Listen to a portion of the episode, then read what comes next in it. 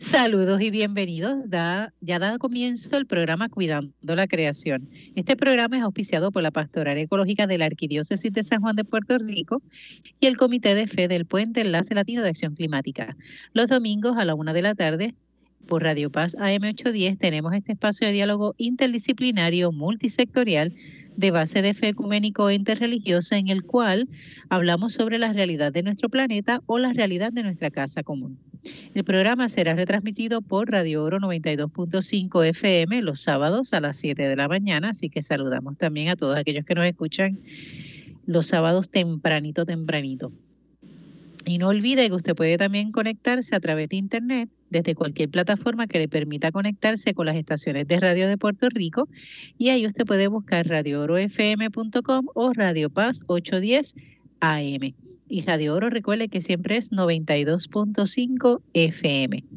Esta que le habla es la hermana Alicia Viles Ríos, dominica de la Santa Cruz, y hoy en la mesa de diálogo virtual vamos a dialogar nuevamente con Ignacio Díaz Medina de Glen International, que lo tuvimos no hace mucho, fue en octubre, y hoy lo vamos a tener sobre todo porque nos va a compartir sobre la experiencia en la actividad Energy 2021 que se celebró el 18 de noviembre.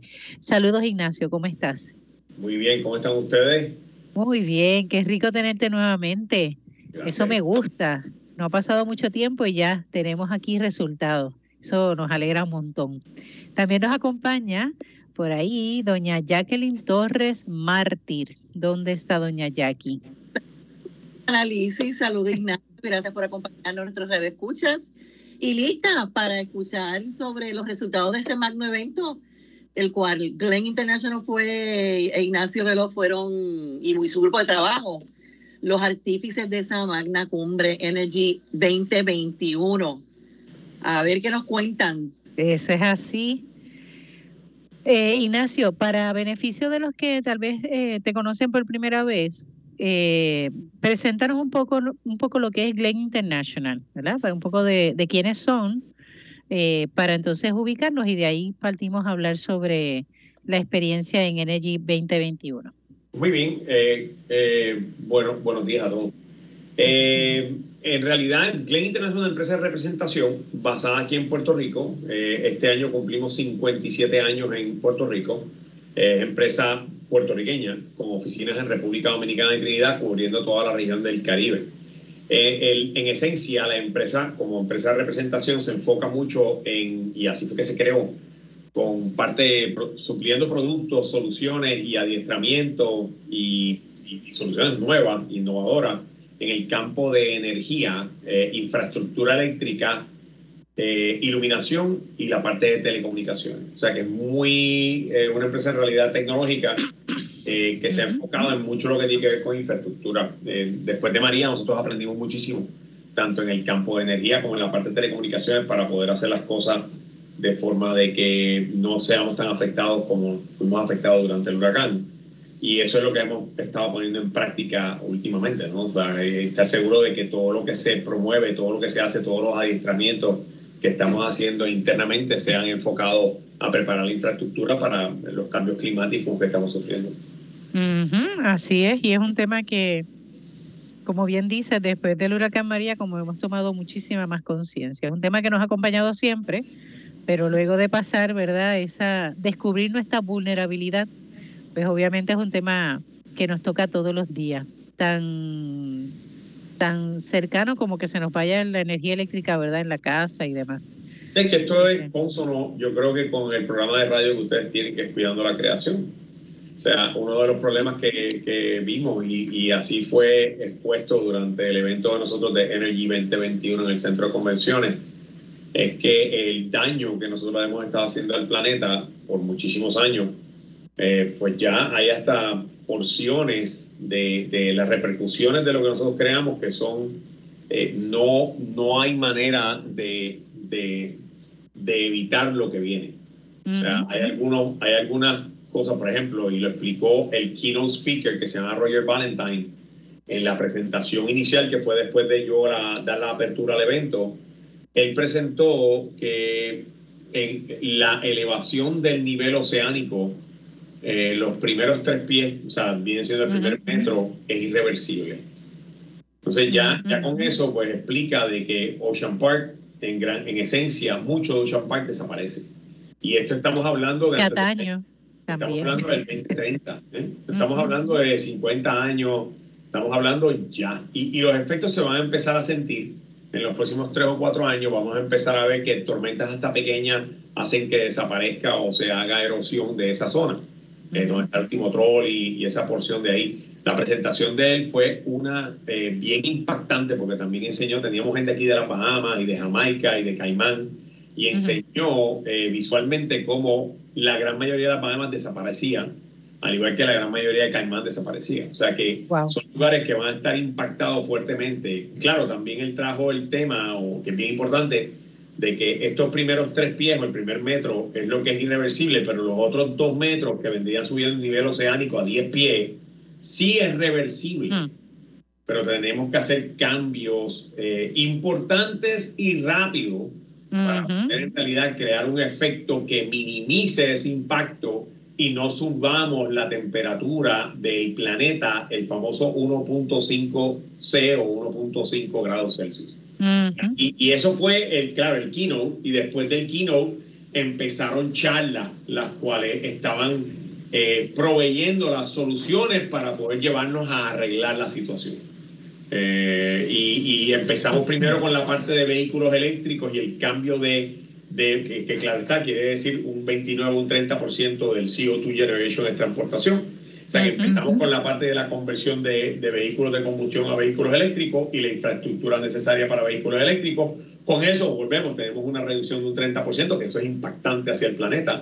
Eh, después de eso pasamos a la presentación donde podíamos restablecer los cuerpos de agua de Puerto Rico para generar energía, como la teníamos hace 50 años con fuentes fluviales. ¿Cómo podemos utilizar esta, estas represas y estas áreas que tenemos de agua? Los canales. Eh, no, pero sobre todo, todo toda la, o sea, todos los lugares donde nosotros guardamos agua, eh, ejemplo, Paraíso o Puerto Plata, o sea, diferentes lugares donde tenemos eh, tanques de agua, o sea, hechos porque todo esto es man-made. ¿Cómo nosotros podemos utilizar esas elevaciones para poder entonces generar energía?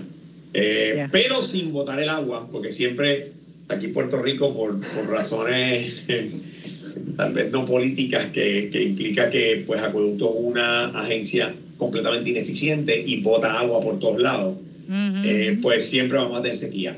Aquí puede llover todos los días y tenemos sequía, porque simplemente ese, ese grupo no es eh, eficientemente, eh, o sea, no corre como debe correr y por ende no están haciendo los dragados, no están haciendo el mantenimiento de la tubería para que no tenga liqueos, que todo está oxidado por completo en acero. O sea, tenemos unos problemas de infraestructura básicos en la parte de agua que pues va, va a causar que siempre tengamos sequía. Mm, irónico, ¿verdad? Sí, increíble. Entonces, ¿qué es lo que se ha hecho? Pues nosotros presentamos unas alternativas que se llama Pump Hydro, que para darte en esencia tú puedes tener el, vamos a decir, el lago Carraízo, que es las bahías del lago Carraízo que, que, que, sueltan, o sea, o dejan caer el agua en casos de tormenta, huracanes, etcétera, y caen en ese río que corre por todo Trujillo y desemboca en Río Grande.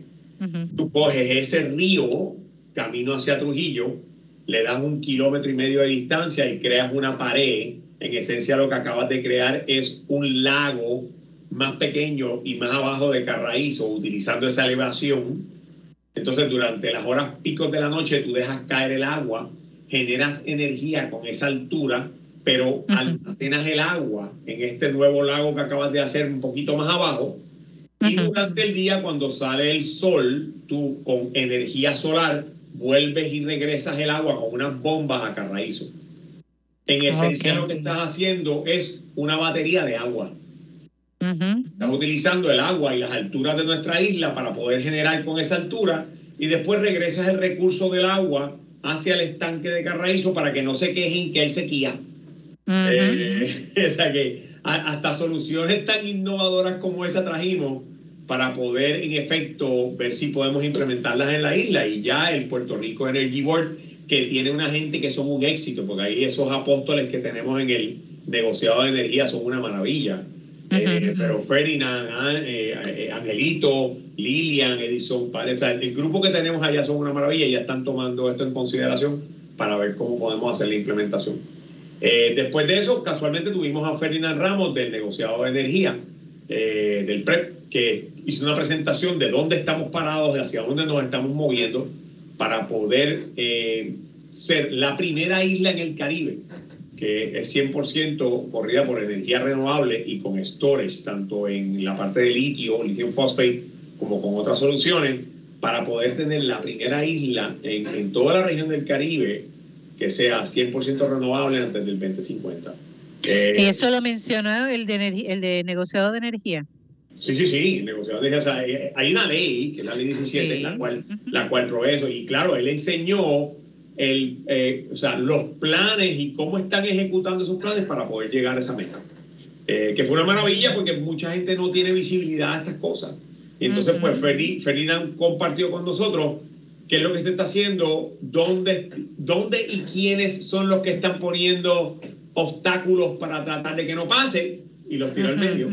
Eh, no lo voy a hacer yo, pero los tiró él al medio. y, no, sería buenísimo saberlo. y cómo estuvo Zúmbalo, porque imagínate, comparte la información, hermano. Y, cómo ellos, como el PREP, qué es lo que el PREP está haciendo para poder evadir estos obstáculos y seguir hacia adelante. Prepa cuando dices PREP, estás hablando de prepa, de la... Puerto Rico Energy Board. Ok, PREP. Este es el negociado de energía, que es el ente regulatorio de energía para Puerto Rico, son los que están a cargo de todo. Este es el grupo que en realidad trabaja para nosotros, para la isla. Y te digo algo, yo recalqué cuando acabó Ferdinand su presentación, muy buena, muy elocuente. Yo recalqué a todo el grupo la importancia de proteger y defender a estos apóstoles, ayudarlos, apoyarlos para estar seguro de que esta gente puede continuar con su causa que es pro Puerto Rico. O sea que es bien importante que defendamos al negociado y que los apoyemos en todo porque hay muchísima gente aquí que tiene unos intereses eh, compuestos malos, los cuales causan estos obstáculos. y el PREP tiene que estar peleando constantemente con estos obstáculos. Ok. okay. Importante. Jacqueline, tú levantaste la mano para comentar. Sí, eh, te iba a preguntar, Ignacio, el, eh, me dijiste que la presentación de ellos fue muy interesante. Eh, te pregunto, ellos llegaron, ellos tienen ante sí, ese, ese negociado, tienen ante sí evaluar las propuestas de proyectos de energía solar que presentaron a, Energía Eléctrica hace varios años atrás y que habían quedado pendientes. Eh, ¿Adelantó ellos de algún proyecto que vaya a ser autorizado dentro de ese plan de, ¿verdad? De, de, energía para Puerto Rico eh, en términos de, de, dos o tres años que ya se autorice. Eh, ¿Fue Mira, Jackie, o no? Sí, sí, sí, todo eso se discutió en detalle. entiende una cosa, el, el pico de energía de Puerto Rico son 3.000 megavatios. Eh, en estos momentos nosotros tenemos en tanto generación distribuida como en, en fincas solares y eólicas, tenemos alrededor de 350 megavatios. Eh, hoy por hoy tenemos permisos ya ejecutados para dos proyectos, dos proyectos, o sea, ya ejecutados, ya ahora mismo está corriendo. Uno es Ciro en Salinas, que es 90 megavatios fotovoltaicos, y el otro es Certatec, que está en el área de Yabucoa, que es 60 megavatios. O sea, que tiene 150 más ejecutados con permiso para empezar la construcción y, la parte de interconexión.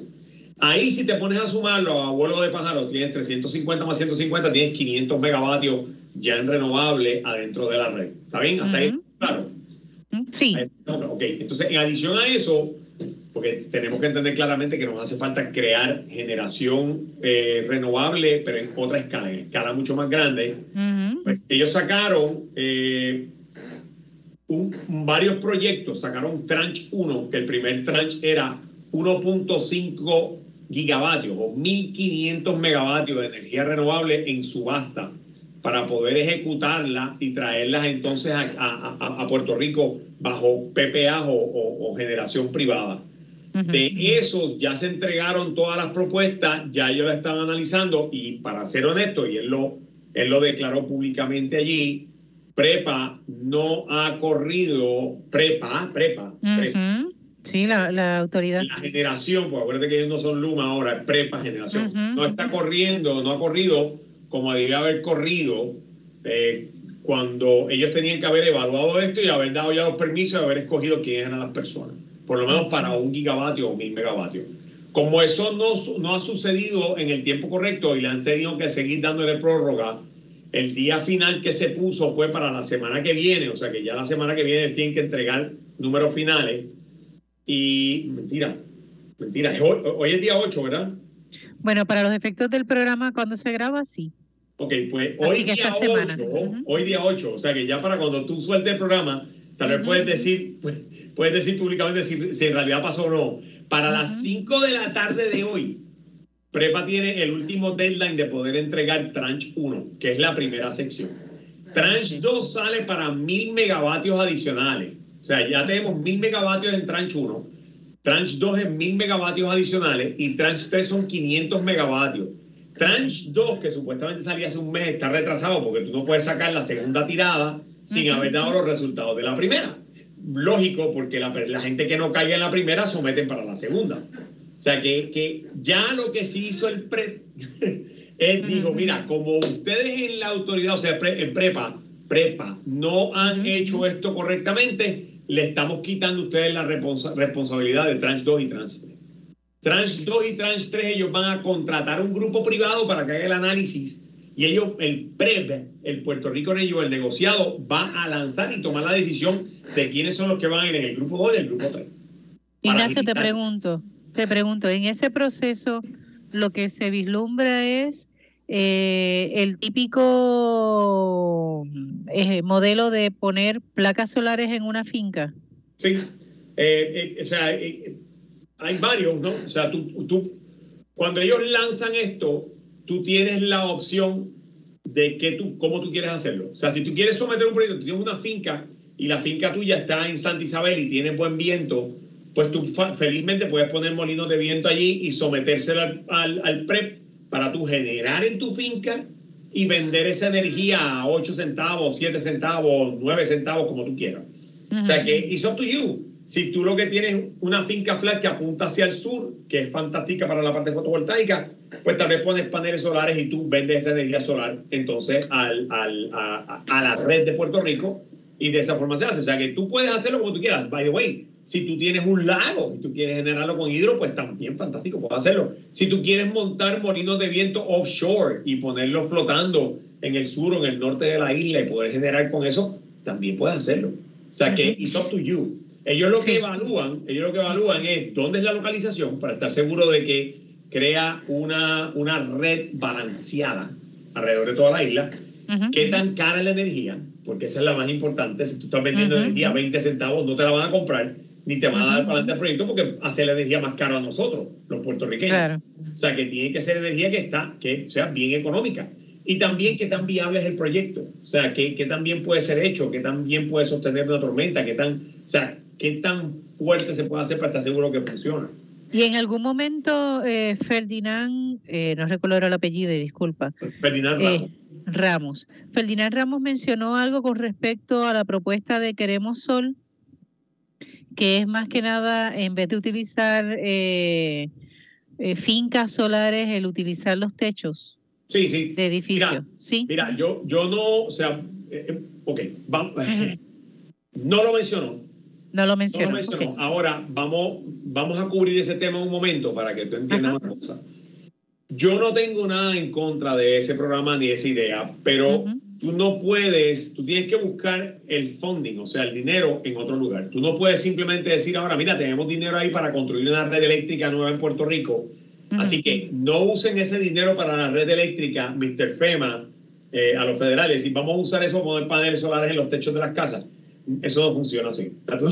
Tú, tienes, unos fondos, tú tienes unos fondos asignados por el gobierno federal después del daño del huracán María, que es para poder restablecer la red eléctrica como tiene que ser, pues tú no puedes simplemente asignar los fondos a donde tú quieres y como tú quieras cuando ya tienen nombre y apellido para ser instalados, para poder poner una línea de transmisión, líneas de, de, distribución y hacer una instalación que sea eh, más robusta para tormentas que nos van a venir a atacar en un futuro. O sea, es lógico que tú tienes que usar ese dinero para lo que fue eh, presupuestado el dinero. O sea, es como si tú le das 20 dólares a tu hijo y le dices, mira, esto es para, para que te lo gastes en los libros.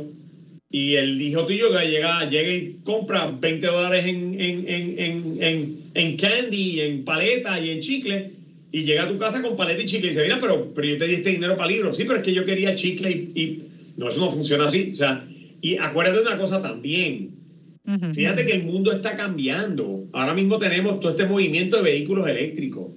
El vehículo eléctrico consume un montón de energía. Sí, consume mucho menos que lo que consumimos en gasolina, pero sigue consumiendo un montón de energía. Cuando tú metes un carro a cargar en el techo de una casa regular y corriente aquí en Puerto Rico, tú no vas a tener suficientes placas arriba del techo tuyo para tú poder suplir tu casa o tu hogar y al mismo tiempo suplir la energía de tu vehículo eléctrico. O sea, tú tienes que tener una red eléctrica capaz de poder manejar el plus y menos de lo que tú tienes adentro de tu hogar. Cuando tienes un exceso, la coge la red, pero cuando no tienes exceso y te hace falta para tu vehículo o para otras cosas que tengas en tu casa, pues tú vas a poder consumir de esa energía.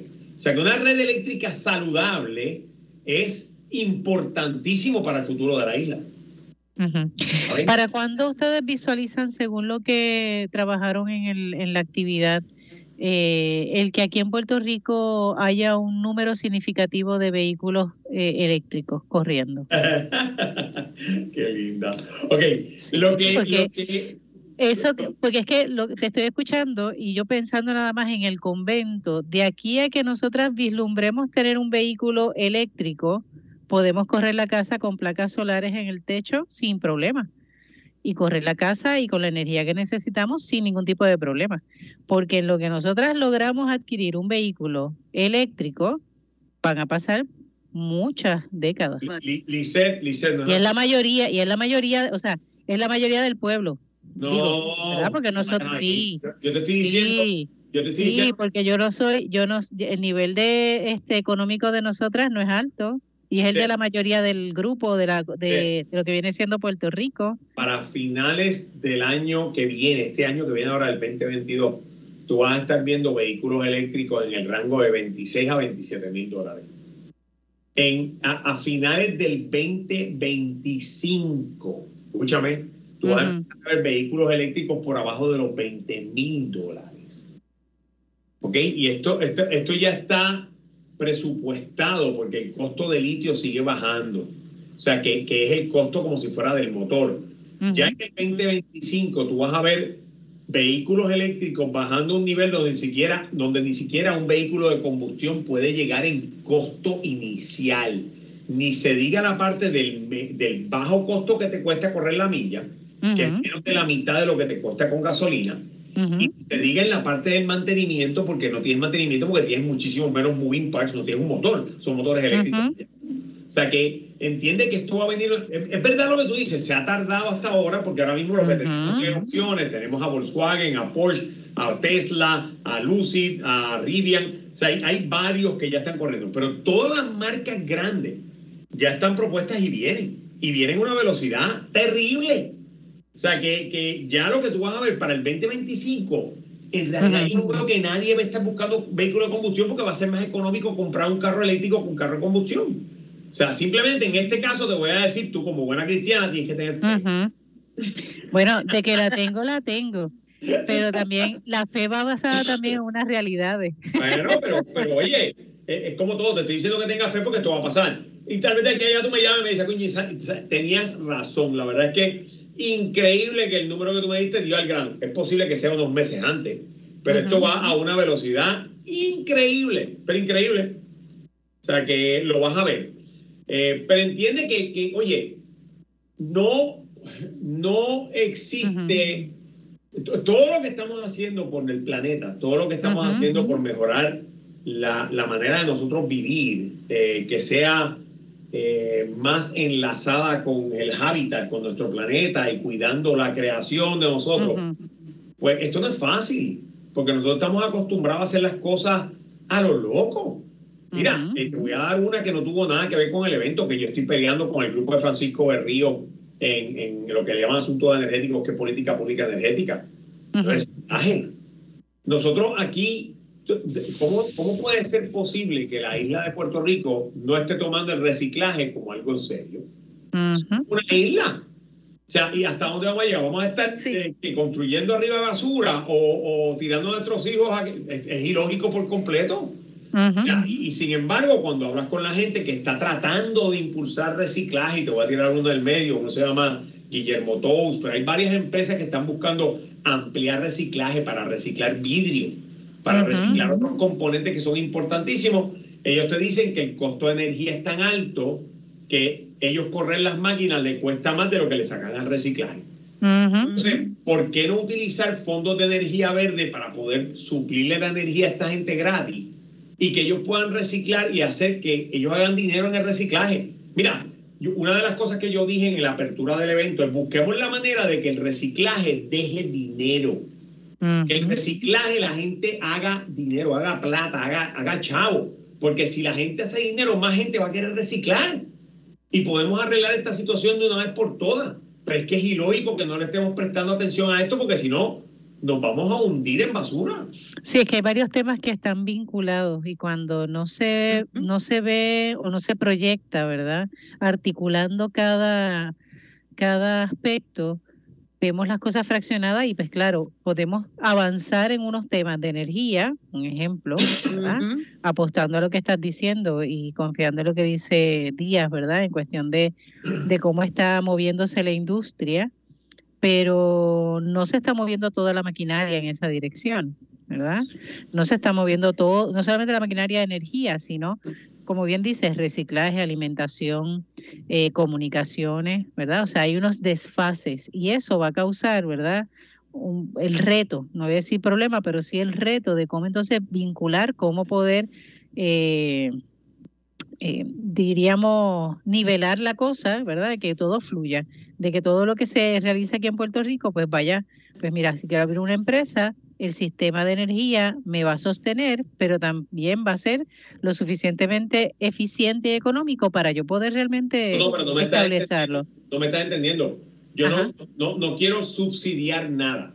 No, no, no, no, no estoy diciendo subsidiar. Fondos, hasta fondos federales, y simplemente montar un canopy solar cerca donde está el punto de reciclaje, la energía que se está utilizando para esos equipos, solo para esos equipos, sea renovable y sea, si, si no económica, gratis.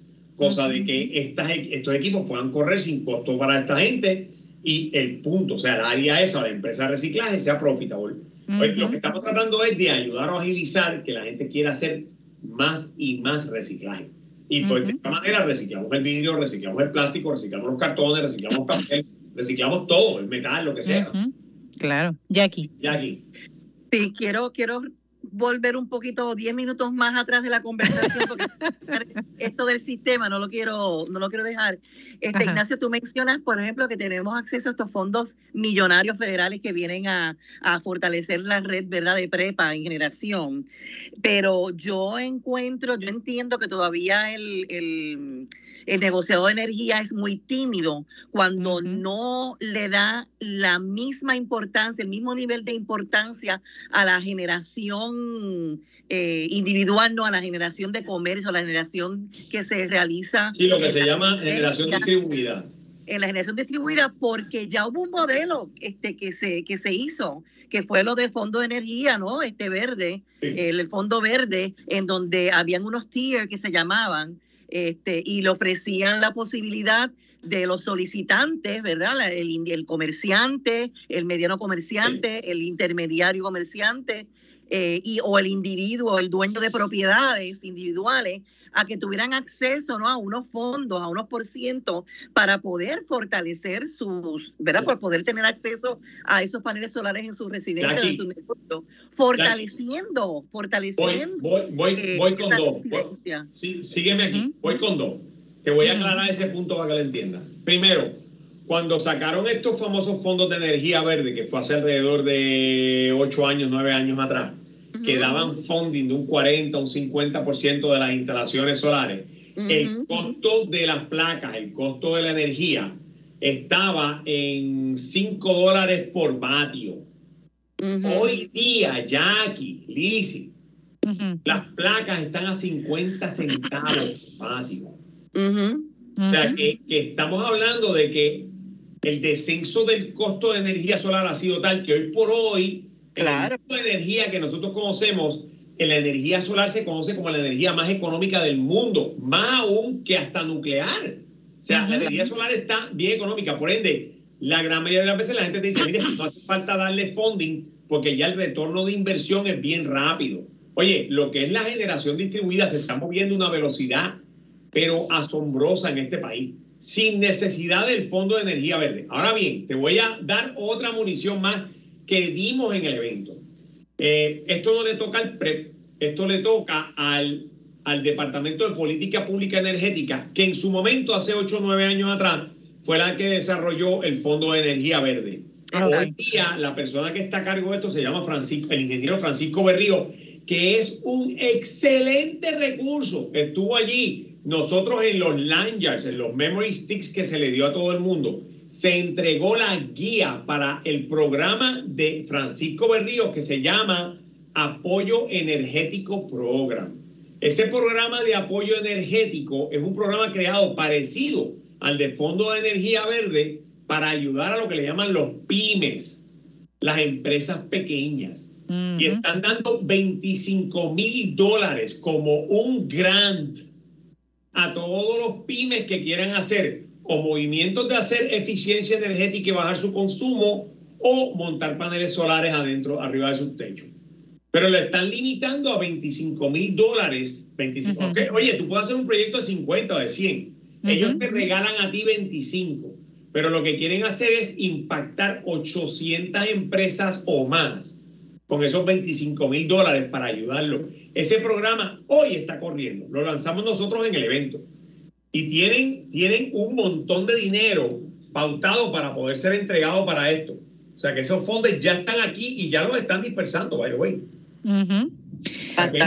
20 millones de dólares que ellos tienen en estos momentos que ya se están sometiendo proyectos y planos para en diciembre cerrar ese, esa cabida y de ahí en enero lo más seguro ya empiezan a sacar los proyectos para afuera.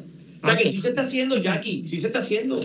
Chévere. Fantástico. Lo que pasa es que el problema es que, Lo que, pasa es que la gente no va a los eventos, la gente no va a los eventos y después no se enteran. Sí, pero también es importante la comunicación y a veces en eso se falla a nivel de, de gobiernos y de algunos programas. 450 personas allí en el evento, o sea, que fue un evento y, y esas de todos se enteraron. Perfecto, pero es bueno para que el pueblo también sepa, porque en ocasiones se queda todo muy arriba y entonces el pueblo desconocemos y la sensación siempre es, aquí no se hace nada.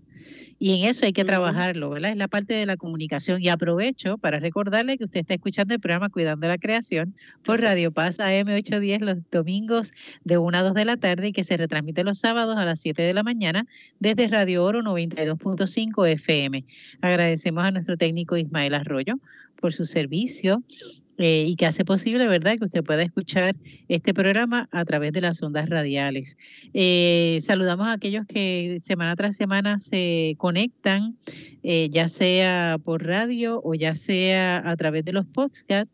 reciban un saludo tanto en todos los de Puerto Rico como fuera de Puerto Rico, porque sabemos que poquito a poco, ¿verdad? Han ido conectándose en otros países.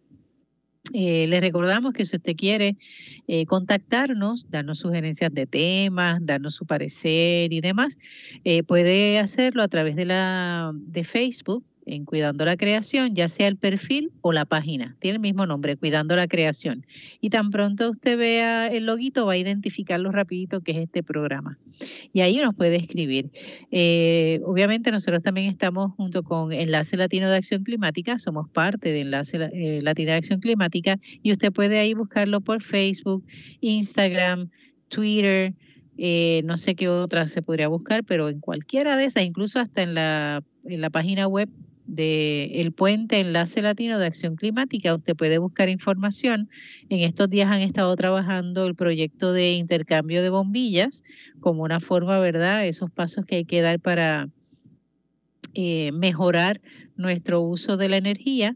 Y eh, la idea es que usted pueda llevar al menos ocho bombillas incandescentes o fluorescentes y el grupo de ELAC le entregará ocho bombillas LED mucho más eficiente eh, va a minimizar el calor dentro de su hogar, pero también va a haber un ahorro de energía y usted va a contribuir, ¿verdad?, a que la red eléctrica en Puerto Rico sea más sana en la medida en que usted también hace esos pequeños cambios. Así que eso ha sido auspiciado por Enlace Latino de Acción Climática. Puede buscar la información a través de las páginas porque es un programa que se va a hacer ¿verdad? Con un poco de frecuencia y es cuestión de que usted verifique cuándo, dónde y ahí se puede conectar.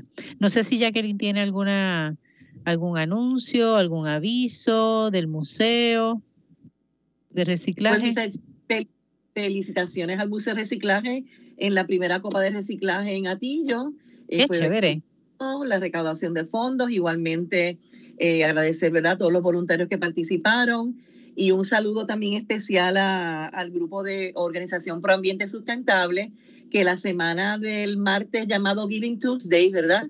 El día de que las organizaciones sin fines de lucro, pues nos movemos para organizarnos y recaudar fondos, pues ofrecimos un, un festival de cuentos, historias de autores puertorriqueños de temas ambientales. Que sabe Qué chévere me interesa mucho y lo pueden conseguir en la página de OPAS porque está verdad en Facebook eh, para que lo, lo, disfruten con sus hijos, eh, con sus jóvenes hijos eh, de mental principalmente estaba dirigido ese festival así que saludos a todos ellos y, y gracias por, por apoyarnos porque ellos siempre están conectados a nosotros escuchándonos. Eso es así. Muchas gracias.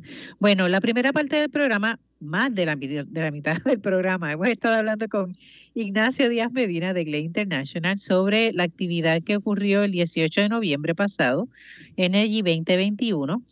Y no es la primera vez que tenemos Ignacio, es la segunda ocasión, la primera vez, y si usted quiere, puede buscar en los podcasts el numeral 266. Y ese programa es la primera parte que tuvimos a Ignacio. Allá nos hablaba también sobre esta actividad, pero también nos hablaba sobre la importancia y el valor de los vehículos eléctricos, ¿verdad? Esa, esa alternativa eh, que ya está más cerca y que va a impactar, ¿verdad? De forma muy, muy agradable la realidad de Puerto Rico, al igual que el resto del planeta, porque eh, el modo de moverse es sin generar emisiones de, de, CO2 ¿verdad? al ambiente, así que eso ya es una alta contribución positiva.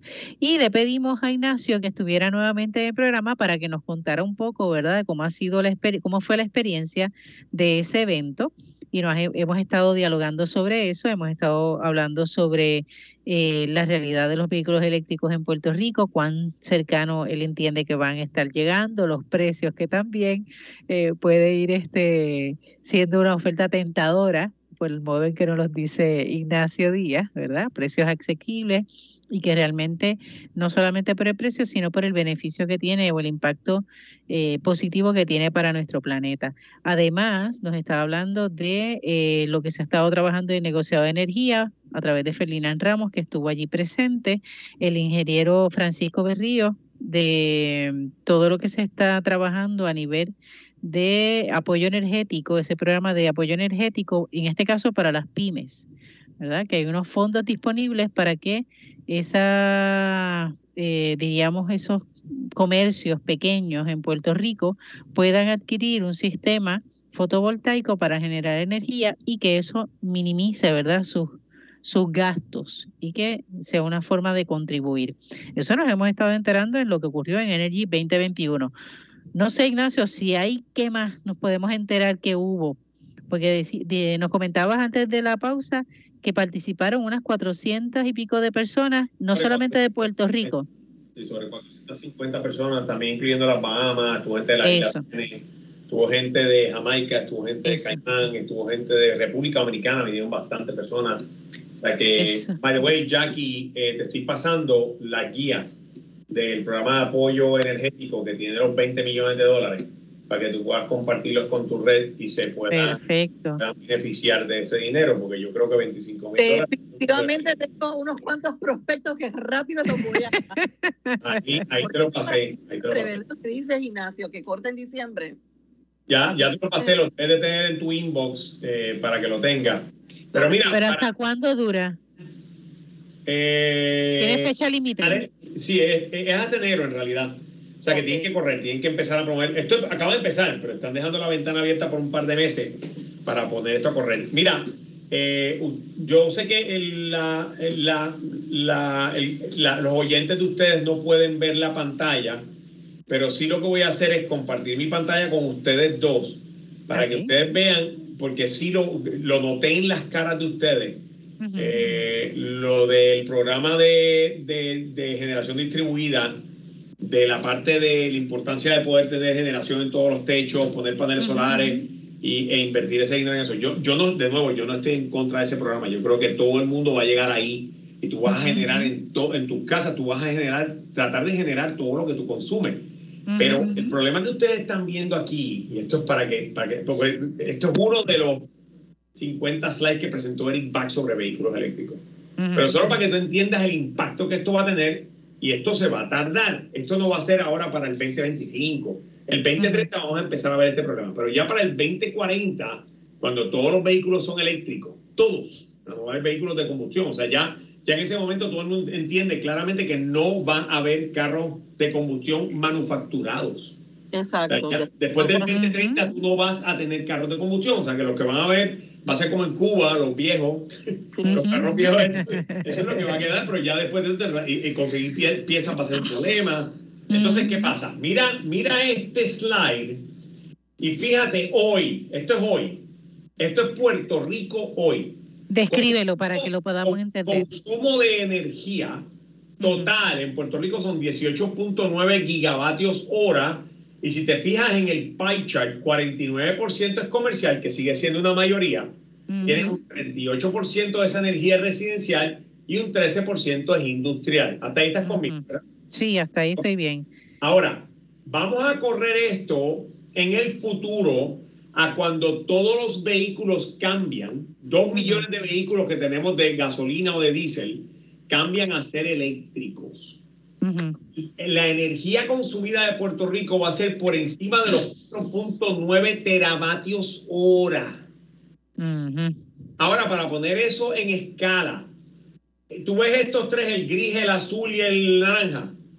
Sí, que es 49, 38 y 13. Esos, tres que son 18.9 gigavatios hora, es la línea finita esta que ves adentro de la amarilla que es menos de un por ciento. Exacto. O sea que ahora esto es para más o menos enseñarte la importancia de tener una red eléctrica saludable.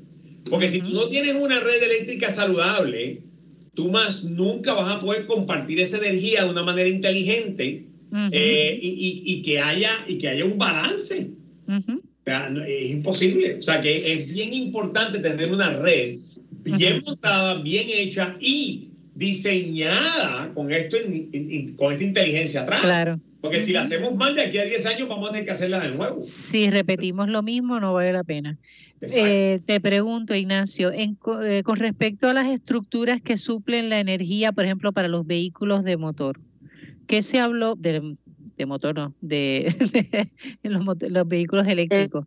¿Cómo se, cómo, qué se habló en la, en la actividad? Tú me estás hablando de las gasolineras. No, no, mi cielo, disculpa, es que la pregunta la hice errada. Eh, las estructuras para suplir la energía a los vehículos eléctricos. Los cargadores, los ah, la red de cargadores. Ok, sí, no, o sea, eh, eh, ya nosotros, para que lo sepas, tenemos, tenemos primero que nada, la gran mayoría de la gente, como una de las bellezas que tiene la isla de Puerto Rico para, para esta aplicación en particular, es que nosotros somos 100 por 35. O sea, que, que en realidad Eh, si tú tienes un vehículo que tiene 300 o 400 o 500 millas de rango en una carga, ¿a dónde más tú vas a guiar?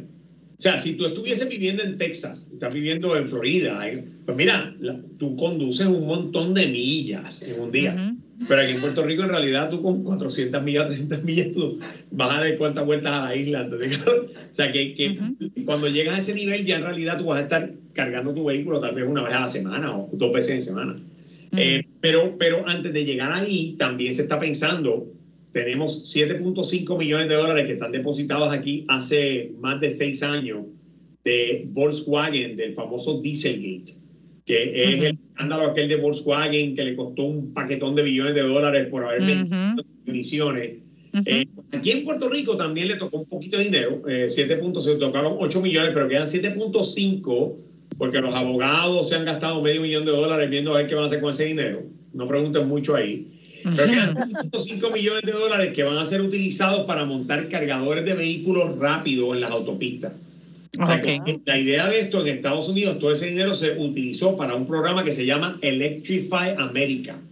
Y lo que hizo fue montar cargadores de alta velocidad, con alta potencia, capaces de cargar un vehículo en 12 minutos o 13 minutos, que es una maravilla. Para poder entonces tú cargar esos vehículos en autopista. Ese programa ya Francisco Berrío de Asuntos Energéticos o Política Pública Energética ya está corriendo con eso para hacer ese deployment a través de las autopistas, incluyendo dándole funding a la gente de Metropistas, no todo, pero ayudando a Metropistas para poder implementarlo hasta en las autopistas privadas. Okay. Te pregunto, con respecto a los vehículos eh, de carga, por ejemplo, de arrastre, eh, ¿hay alternativas eléctricas también? Seguro, seguro, maravilla. Y acuérdate que eh, aún más, eso ya es lo que tú le llamas fleets, ¿no? O flotas. y, en esas flotas grandes, donde tienes camiones grandes, guaguas escolares, pues, oye, eso no solo te funciona para ser mucho más eficiente, sino que también en horas pico o en horas nocturnas te sirve como una batería enorme. Porque te pones a pensar la capacidad de esas baterías en esos camiones es masiva. O sea que tú puedes hasta volverlo con una red eléctrica buena, bien montada, inteligente. Tú puedes convertir esto en capacitores de energía en una red y dar que estos camiones ayuden a mantener un balance en esa red. Es una maravilla. Eso es una maravilla. Sí, no, lo te preguntaba porque tal vez los que nos están escuchando hemos hablado de vehículos y pensamos que hay siempre en vehículos, ¿verdad? Para las personas, vehículos regulares, pero ya cuando hablamos, por ejemplo, de vehículos un poco más grandes, por ejemplo, los de arrastre, de carga. Mira, es, eh, todo, esto, lo que tengas idea, eh, Amazon invirtió 500 millones de dólares en una empresa, un, un startup que se llama Rivian, que es un fabricante de vehículos eléctricos 500 millones de dólares. Y, lo que hizo cuando hizo esa inversión de, medio billón de dólares, compré, ellos pusieron una orden, creo que fue de 100 mil camiones de Amazon eléctricos para hacer entregas a Amazon con esos camiones.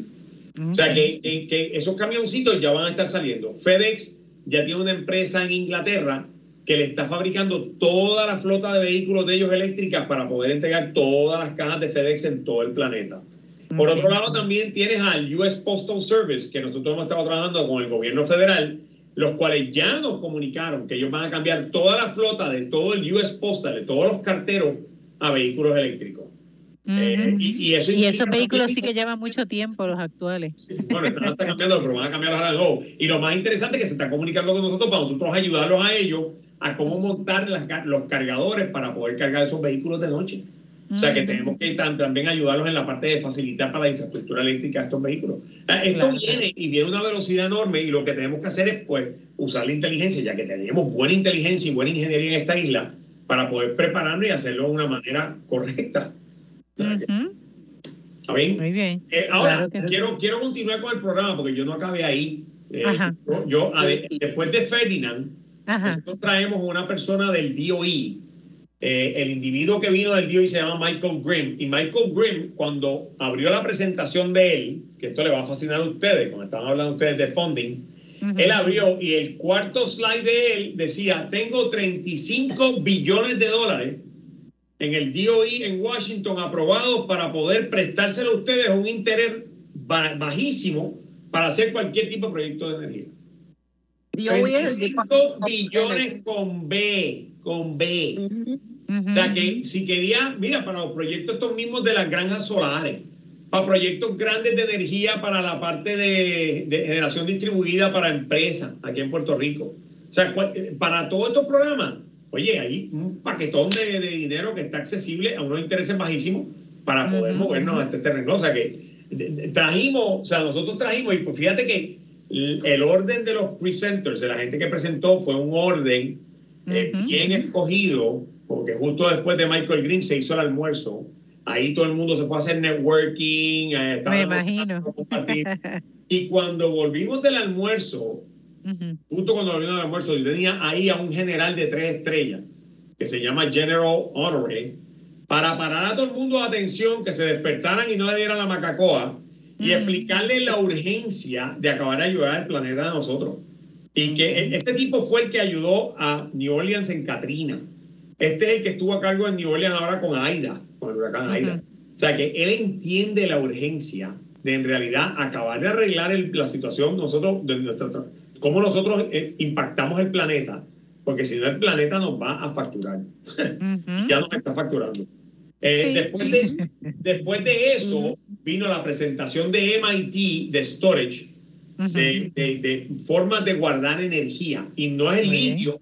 Ellos compartieron nuevas formas bien, bien innovadoras de cómo guardar energía bien económico y bien buena, o sea, y, con, una capacidad enorme. Y después tuvimos nuestro presenter de aquí de Puerto Rico, que fue Ángel Sayas, que presentó la parte de energía solar la capacidad y el futuro de energía solar aquí en, el Caribe y en toda la región. Pero Ángel Sayas hizo un trabajo fabuloso explicando hacia dónde va la tecnología de solar. O sea, acuérdate que una de las cosas que se habla internamente, nosotros hablamos todo el tiempo, sabemos que el costo de solar, como la describí ahorita, fue de 5 dólares a 50 centavos. Eso ha continuado bajando. O sea, que nosotros esperamos que eso continúe bajando. Al mismo tiempo, la eficiencia sigue subiendo. Hoy día tenemos placas de 570 eh, vatios cada placa, cada, cada antes el máximo que tenías era 100 vatios. O sea que... Sí, hay una mejora. Nosotros estamos viendo ya el punto donde vamos a ver que los paneles van a llegar en algún momento a 1000 vatios por placa. Y cuando tú llegas a 1000 vatios por placa, todo el mundo va a montar seis plaquitas arriba del techo de la casa y ya. Entonces, ¿qué pasa? Que al mismo tiempo la batería sigue bajando. Y las baterías siguen bajando y siguen bajando. Y llega un momento donde todo el mundo va a tener una batería en la casa y tú vas a suplir tu propia energía. O sea que por eso es que es importante tener esa red. El excedente después de yo cargar mi batería y consumir mi casa, pues se lo tira a la red con un crédito. E, ese es el movimiento hacia donde nos estamos yendo. Al, después de eso, tuvimos la presentación de Cecilia, que era iluminación, y le dimos un twist, porque no era solo bajar el consumo en, iluminación en LED y con unas eficiencias energéticas eh, de LPW buenísimas, sino al mismo tiempo con inteligencia en esa iluminación que cambiara los colores. De noche que se pusiera un calor más warm, cosa de que el cuerpo se atenuara para poder dormir y descansar y no te generara cortisol, sino que te generara melatonina para poder descansar. Eh, o sea, se hizo un montón, las presentaciones una belleza. Cómo tú creas ambientes románticos, cómo tú creas ambientes de trabajo, cómo tú lo haces con la misma luminaria y que la luminaria automáticamente cambie estos colores para hacerte más eficiente. Pero siguen siendo LED. Comercio. Sigue siendo LED. Sí, todo, es LED, todo es LED. LED. lo que pasa es que es mucho más eficiente cada día. Y por último, tuvimos ahí a el que viajó de más lejos, que fue Mateo, que viajó de Milán, que trajo unas tecnologías de viento, de molinos de viento, que te aguantan hasta 220 millas por hora de viento. O sea que presentamos hasta soluciones de viento eólica que te pueden aguantar el huracán que tú quieras poner aquí en Puerto Rico. Y acuérdate que también durante todo el evento tuvimos unos sponsors que fueron una maravilla. Ahí estuvo Sargent and Lundy, que fue el, el, sponsor del Wine and Cheese al final, que es el que está haciendo la consultoría de la reconstrucción de la red de Puerto Rico. También estuvo Burns and Mac, que fue el sponsor de, la, de dos estaciones de expreso en el área de exhibidores. Y tenían dos, dos estaciones haciendo expreso todo el día. Y eso era gasolina. o sea, era una maravilla. Y era gratis, todo esto era sponsor. Aparte también que sabemos que el centro de convenciones también corre con energía solar, ¿correcto? Eh, el centro de convenciones tiene 5.4 megavatios de energía solar. El evento de nosotros, yo te diría que va a ser, debe haber sido uno de los únicos eventos de energía en el mundo que corrió CO2 negativo. Nosotros en realidad, mm, eh, durante el evento de nosotros de 550 personas, en ningún momento le hicimos daño al planeta. Sí, eso yo creo que es lo es significativo, ¿no? El que se pueda, el que se pueda conocer porque es posible. O sea, lo hace viable, lo hace viable y es chévere. Imagino que también lo, lo comentaste en, a la gente que estuvieron participando. Sí, eso están dejando una huella eh, ecológica. Cuando lo abrimos fue de lo primero que se mencionó. Muy bien, muy bien. Eso, eso ayuda porque es actuar de forma congruente, ¿verdad? Con el tema que se está proponiendo. El evento estuvo bien bonito.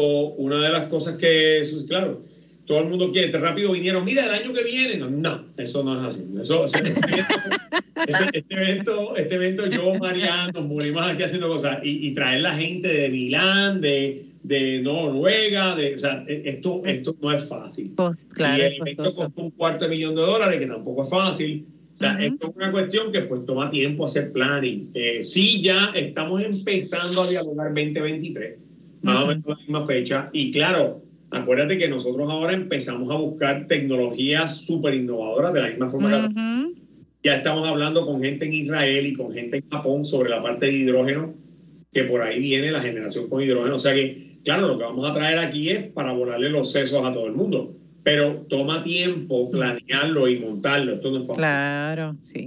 No, y me parece sano también, porque se hace todos los años. Eh, no, no, no, El tema se gasta también, o sea, se, se debilita. Es mejor así, dejando un tiempito cada dos, años. que también la tecnología evoluciona. Claro. O sea, que, tienes un, le das un par de años para que la misma tecnología de iluminación, de solar, de hidro, de hidrógeno. Que maduren algunas, algunas propuestas, claro la que parte storage, los vehículos eléctricos, para cuando vuelva y salga el 2023, tú me digas, oye Ignacio tenía razón, la verdad es que mala ya veré, voy a apuntar la fecha, la tengo aquí en la, en la libreta. Que todos esos proyectos se vayan completando, esa estadística. Claro y validar, sí. Y validar, ¿verdad? Lo que, lo que todos aspiramos a que esto, esto se, sea más robusto, ¿no? Mira, si hay una isla en el Caribe que pueda hacerlo, es Puerto Rico. O sea, y, es que, volvemos, este es el perfect storm, ¿no? Puerto Rico tiene un tío rico, que es los Estados Unidos, que está haciendo mucho funding y ayudando en esta cosa. Por otro lado, también es una isla que tiene mucha capacidad intelectual de ingenieros, arquitectos, gente preparada, que puede poner estas cosas en acción. Definitivo. En el Caribe que no tienen esa capacidad, o sea, que es imposible para ellos. O sea, que, eh, eh, y también pues tienes las universidades también que están en el área de ingeniería son, diríamos, un banco, ¿verdad?, de recursos increíbles. Oye, y sigue teniendo 3 millones de habitantes, o sea, tampoco una isla muy pequeña, porque tiene una isla de 20 mil personas, pues no vamos abasto. O sea que, eh, volvemos, tiene todas las cualidades perfectas para nosotros en realidad ser la isla ejemplo uh, para el resto, ¿no? Y por fin, en realidad, mira, ¿sabes qué? Una de las cosas que yo dije, yo dije dos cosas en el evento eh, una fue que, que, cuando abrí el evento le dije, ¿ustedes se acuerdan de la película de Matrix? ¿Ustedes vieron la película Matrix? te acuerdas cuando Morpheus le dio eh, a escoger las dos píldoras a Neo? Y le dijo, mira, aquí tienes la píldora roja, vas a ver la realidad del planeta y del mundo. La píldora azul sigue viviendo en una fantasía de que no le estamos haciendo daño al ambiente. Pues Energy le entregó la píldora roja a todo el mundo que estuvo allí. Y le demostramos a la gente en realidad lo que está pasando y dónde estamos y que sí tenemos formas de poder hacer las cosas bien. Por otro lado, también una de las cosas que nosotros quisimos hacer con Energy es, tú has oído el dicho este de Puerto Rico lo hace mejor, pues a mí me da vergüenza cuando dice que Puerto Rico lo hace mejor y no lo hace. Pues en este caso sí lo hicimos. O sea, Puerto Rico lo hizo mejor. O sea, nosotros hicimos un evento de, de, una escala que todos los americanos, todos los exhibitos, la gente estaba como que, wow, yo en mi vida había visto un, evento tan bello y tan bien montado como este. Se hizo a tiempo. Este evento corrió con, con, con, 450 personas, 500 personas. Corrió al minuto, y era porque yo estaba encima de esto como un nazi, pero esto, corrió, esto corrió como un reloj suizo. Eh, o sea, que, que, volvemos, un evento de, de, de, definitivamente que, que, fue impactante y eso es lo que tenemos que hacer, que Puerto Rico, pues si dice que lo va a hacer mejor, porque lo haga mejor. Así es. Y yo creo que ahí, eh, Ignacio, queremos agradecerte porque muestras, ¿verdad?, la posibilidad de que se pueda hacer mejor, no solamente para un evento, sino para un estilo de vida eventualmente, ¿verdad? Que tome en consideración el ambiente, que tome en consideración también la realidad energética y cómo el cambio climático, ¿verdad? Podemos tal vez ayudar a que no se realice, no se materialice esos 100, diríamos esos 100 pies, ¿verdad? No, no, 10, son posibles. 10, pies, no 100, 10 pies. No, aquí al cambio que vamos, al cambio que vamos, si no hacemos algo, lo vamos a subir a 100 y vamos a desaparecer. ¿Está bien? Porque a veces hay que ponernos así medios extremos para que realmente yo dije que son tres pies, claro que sí. Y el primero son tres pies, que es un metro, que ese es irreversible, eso lo tenemos claro. Bueno, Ignacio, mil, mil gracias por la disponibilidad, gracias por estar con nosotros nuevamente y sobre todo por compartirnos todas estas posibilidades. ¿verdad? Que están, que están ahí tocando a nuestras puertas y que eh, posiblemente podamos vivirlo, ¿verdad? Y, e ir armonizando y haciendo la diferencia. Así que Ignacio, gracias. Jacqueline, gracias por estar. Y a todos ustedes, recordemos que tenemos la tarea y la responsabilidad de hacer de nuestro país, de nuestro archipiélago y también de nuestro planeta uno muchísimo mejor de lo que lo tenemos ahora. Seguimos cuidando la creación. Hasta la próxima semana. Dios les bendiga.